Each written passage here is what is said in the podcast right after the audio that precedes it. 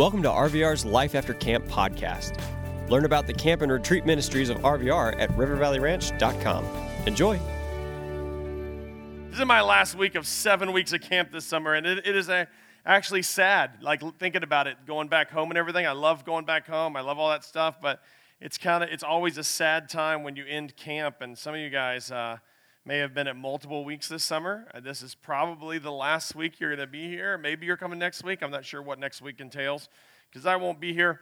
But we've had a lot of fun, and I, I've seen you guys having a lot of fun, and I've gotten to hear some of your stories one on one, just kind of a little bit about your life and stuff. And some it's, it's been really, really cool getting to know you. And thank you. Some of you guys have shared some really deep stuff with me, and so thank you for trusting me with that. And um, you know, because I know it's it's hard to talk about some of that kind of stuff. So we're going to finish up Isaiah, not the whole book, not even the whole chapter, just the four verses we were looking at this week. We talked about how God is sovereign so he can do anything, that we're in captivity to sin and he desires to set us free, that he wants to comfort us even in the worst situations when we're mourning. And tonight we're talking about something called the display of his splendor. And you might think this is it right here. This is the display of God's splendor. This is actually the display of God's love. This is actually what he chose to do, just like Sparrow just said, to show us how much he loved us. He just kind of opened his arms. It's that, it's that gesture that you have to a kid. Uh, we, we know some people in our church who recently adopted a Down syndrome girl from China. And a really awesome story with this girl. They went over there to get her, and the entire orphanage, there was like 400 Down syndrome kids there. And it was because they had a one child policy, and, and China for a long time, you could only have one child. Otherwise, you had a mandatory abortion. And uh, they laxed that to two children now. You're allowed to have two children. And so a lot of these ladies who are in their 40s and their 50s were having children now, trying to have children um, to have that second child. And when they found out that it was Down syndrome, they would just leave it on the steps of an orphanage. So the whole orphanage is full of these precious kids. And this little girl's name's Adeline, the cutest girl you'll ever see in your life, probably. All right, I know we all have our own opinions, but she's so cute. Anyways, I just one Sunday, she doesn't know me from anybody. I, I just I saw her from across the room. She just looked like you know she you know would probably hug somebody, and I just went like this. Like normally I just wave at kids or like hey, you try to get the kids to smile back. But the smile she gave me when I went like this was like so cute that I was just like like not thinking she i just thought she would like reach for me with her parents. And she like begged to get down. Her mom just like sat her down while she's talking. And she ran across the entire sanctuary to get to me.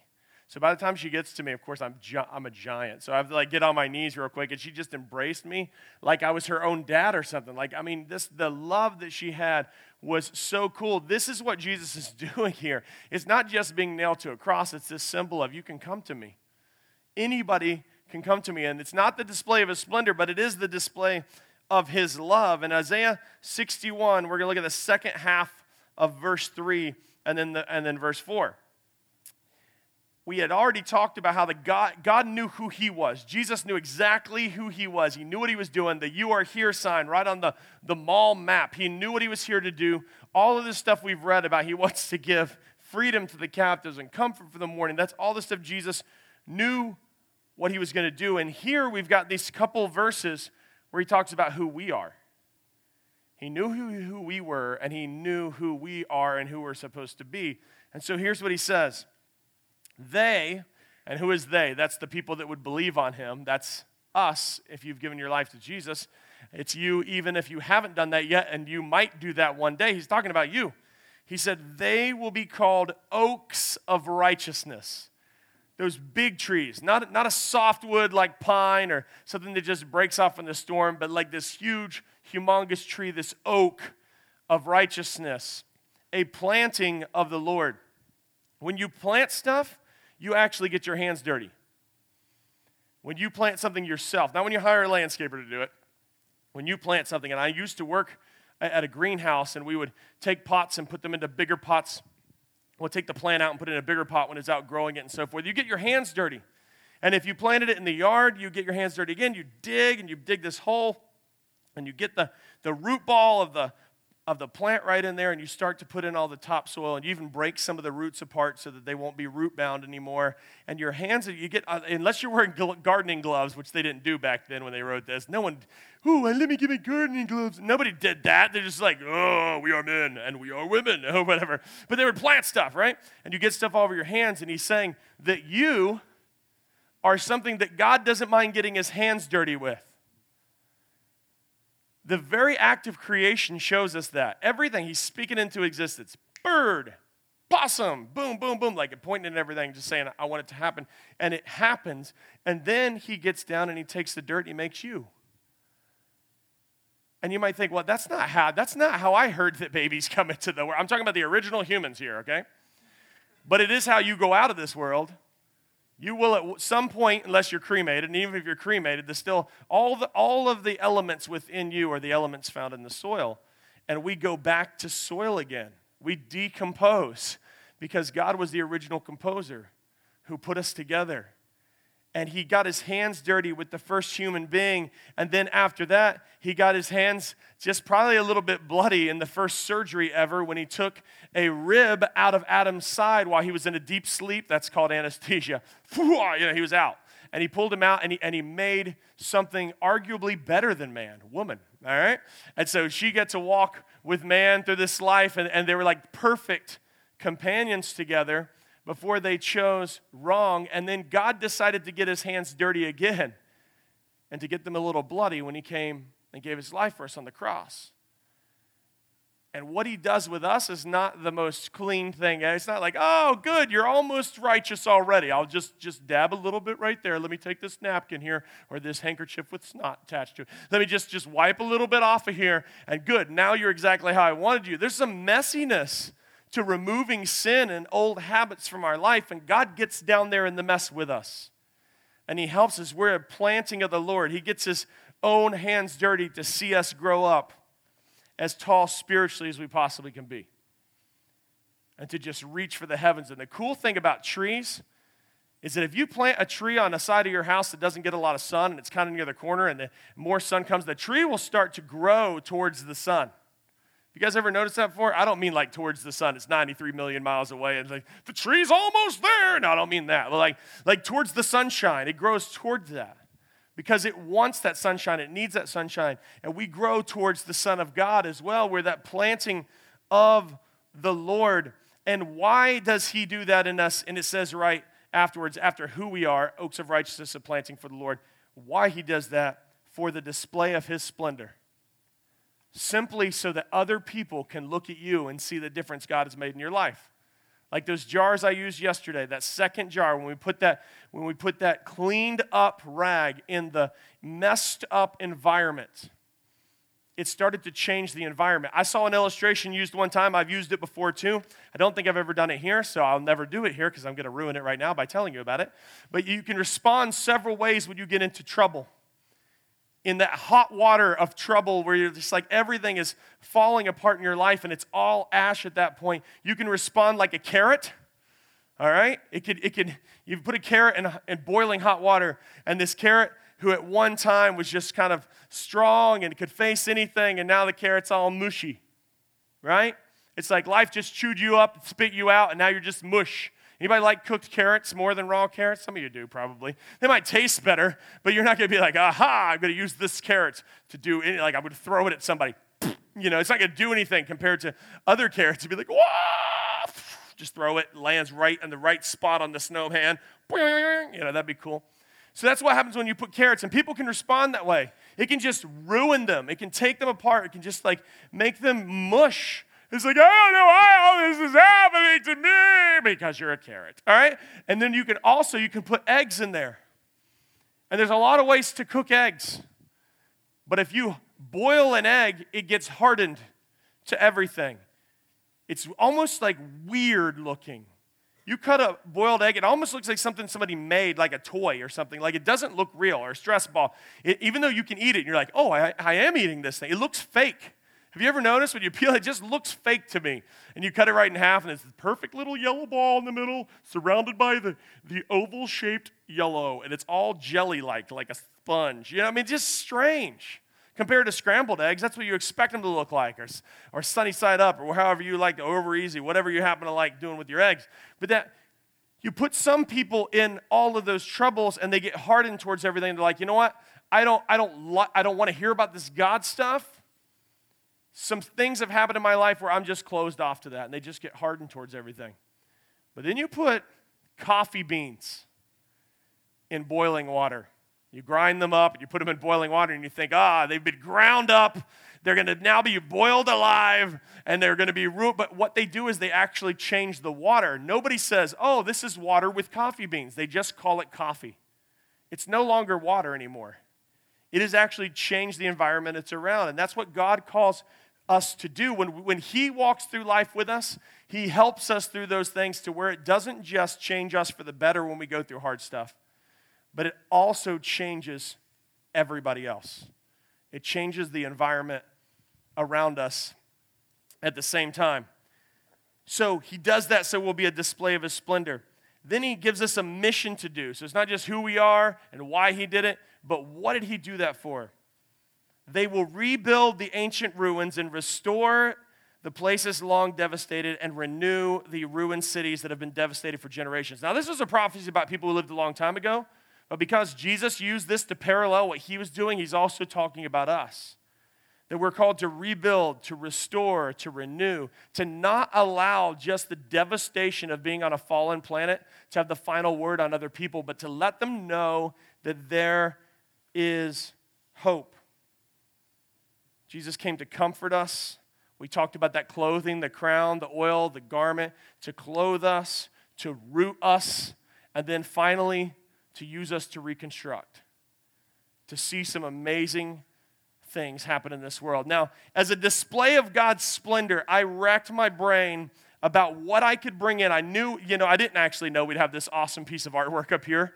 Um, and, and I've read some of these. I read some last week, and it just broke my heart reading some of these things up here about some. I'm not going to read through the things that you guys have written there, but just looking right now, I see some real, real ashes that you guys have been through some things that have just devastated your life that you're giving over to God. And I didn't know we would have this brilliant, awesome piece of artwork up here when I planned out this message. But I wanted to show you kind of a display of God's splendor. And so I thought, you know, if I could bring a couple pieces of artwork in and just narrow it down, what would really show how awesome God's miraculous splendor is? Could it be like an eagle soaring over a canyon? Could it be just like this, the majestic Rockies, or even better than the Rockies, the Himalayan mountains? I've been there, and then I went to the Rockies like the next year, and I was like, eh. The Himalayan mountains, like you can see glaciers between them and stuff, like almost like fungus between toes. That's like a, some ice right there coming down. Like that's pretty cool. Right?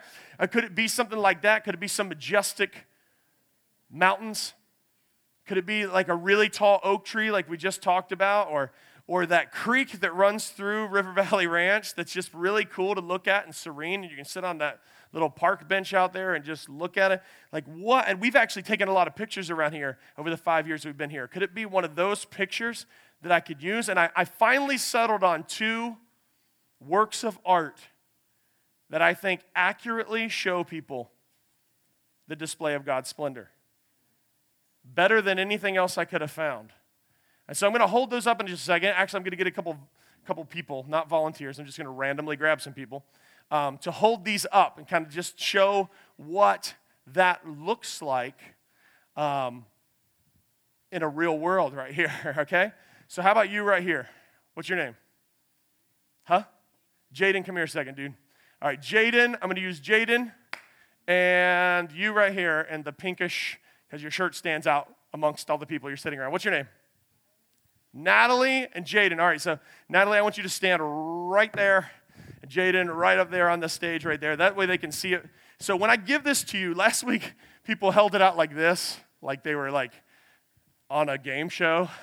I just, just so we're not distracting people with ourselves, I just want you to hold it up right here, like right in front of your face, all right? So you're just here to be the, the holders of my beautiful artwork, okay? This shows the display of God's splendor. I want you to hold that up just like that and just like that.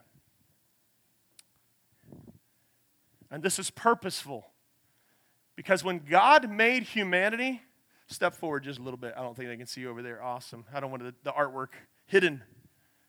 When God made humans, He said He did it in His image.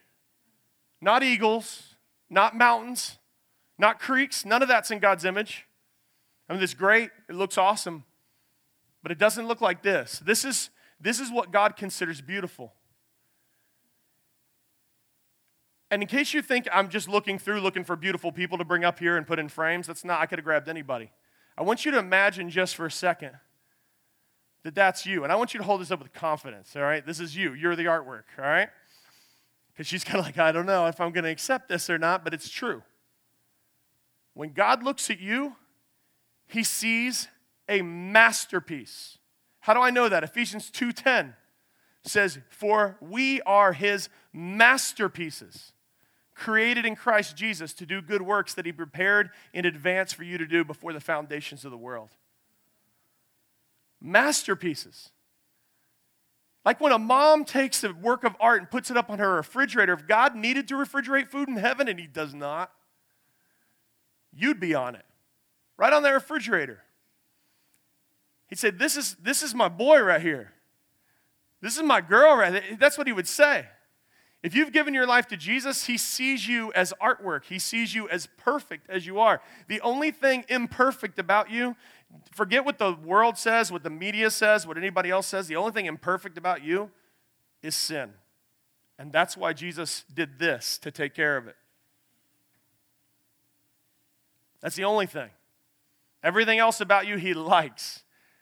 And be as if I was coming into somebody else's art museum and making fun of the art that they did. I would never do that with the artist present. Even if I didn't like the art, I wouldn't do that. God takes offense to that. When we tear each other down, when we tear ourselves down, when we, when we look at ourselves and tell, and tell ourselves that we're junk and we're worthless, God takes offense to that because you are His masterpiece. He didn't make anybody else like you, it's just you. And he didn't desire to make us all look the same. You can line up a bunch of German shepherds that are all male and about the same age, and you might be able to tell some slight differences depending on what they've been through in their life. Like if one had been in a fight and now his ears like this or something, you could tell a difference. But by and large, you wouldn't be able to tell without collars and stuff. Or adult lions.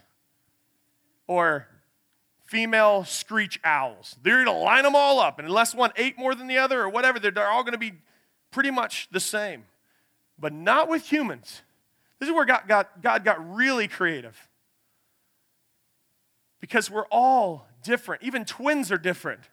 Even identical twins are different at the DNA level, at the at fingerprints and their voice and their, their retinal scans they can do with their eyes and everything. God, God was like, no, no, no, no, no, no, no. I'm not gonna, I'm not gonna, yes, they're identical, and I see where this is going and everything, but I'm gonna make them still unique. And he didn't desire that his, his collection, that his art gallery would just have one painting in it over and over again, the same painting. He wanted it all different. He wanted this. This is the display of God's splendor. And if we can't understand that God values us and loves us enough to die on the cross for us, then we never truly get his love. We kind of always keep it outside of us, like, yeah, God died for the world. No, no, no, no. Insert your name there. Because if you were the only person alive, I believe Jesus would have come and died for you anyway. Thank you so much for helping me out with that. I appreciate it. There is nothing, thank you. There's nothing that we could have held up that would have been more beautiful than what we just did. I know we're all in middle school, and I saw some of you snickering and stuff because you're like, oh, that's my friend up there, or my brother or sister, whatever. I get it, I get it. But could have just as easily been you up here. Maybe you would have been embarrassed to be up here. Maybe you were up here and you were embarrassed to be up here. I don't know. Because you might not be able to bring yourself to think that you're valuable, that God sees beauty in you, that God is proud of what He did. He designed you. He's got the blueprints to your soul. He's got the roadmap to your life, where it's supposed to go. His workmanship created in Christ Jesus to do good works that He prepared in advance for you to do. He had a plan for you before you were even born. It wasn't just for you to look like you look like and be like, oh, that's it. That's, Nate's going to have a big gap in his teeth right here, and it's going to make him unique, because it does make me unique. I used to hate it, but now I don't have to floss. That's all I have to do. It's part of how God designed me. But regardless, it wasn't just designing me to be some six foot seven guy with a gap in his teeth. It was so that I could do some things that he prepared in advance for me to do. My son back there was Luke.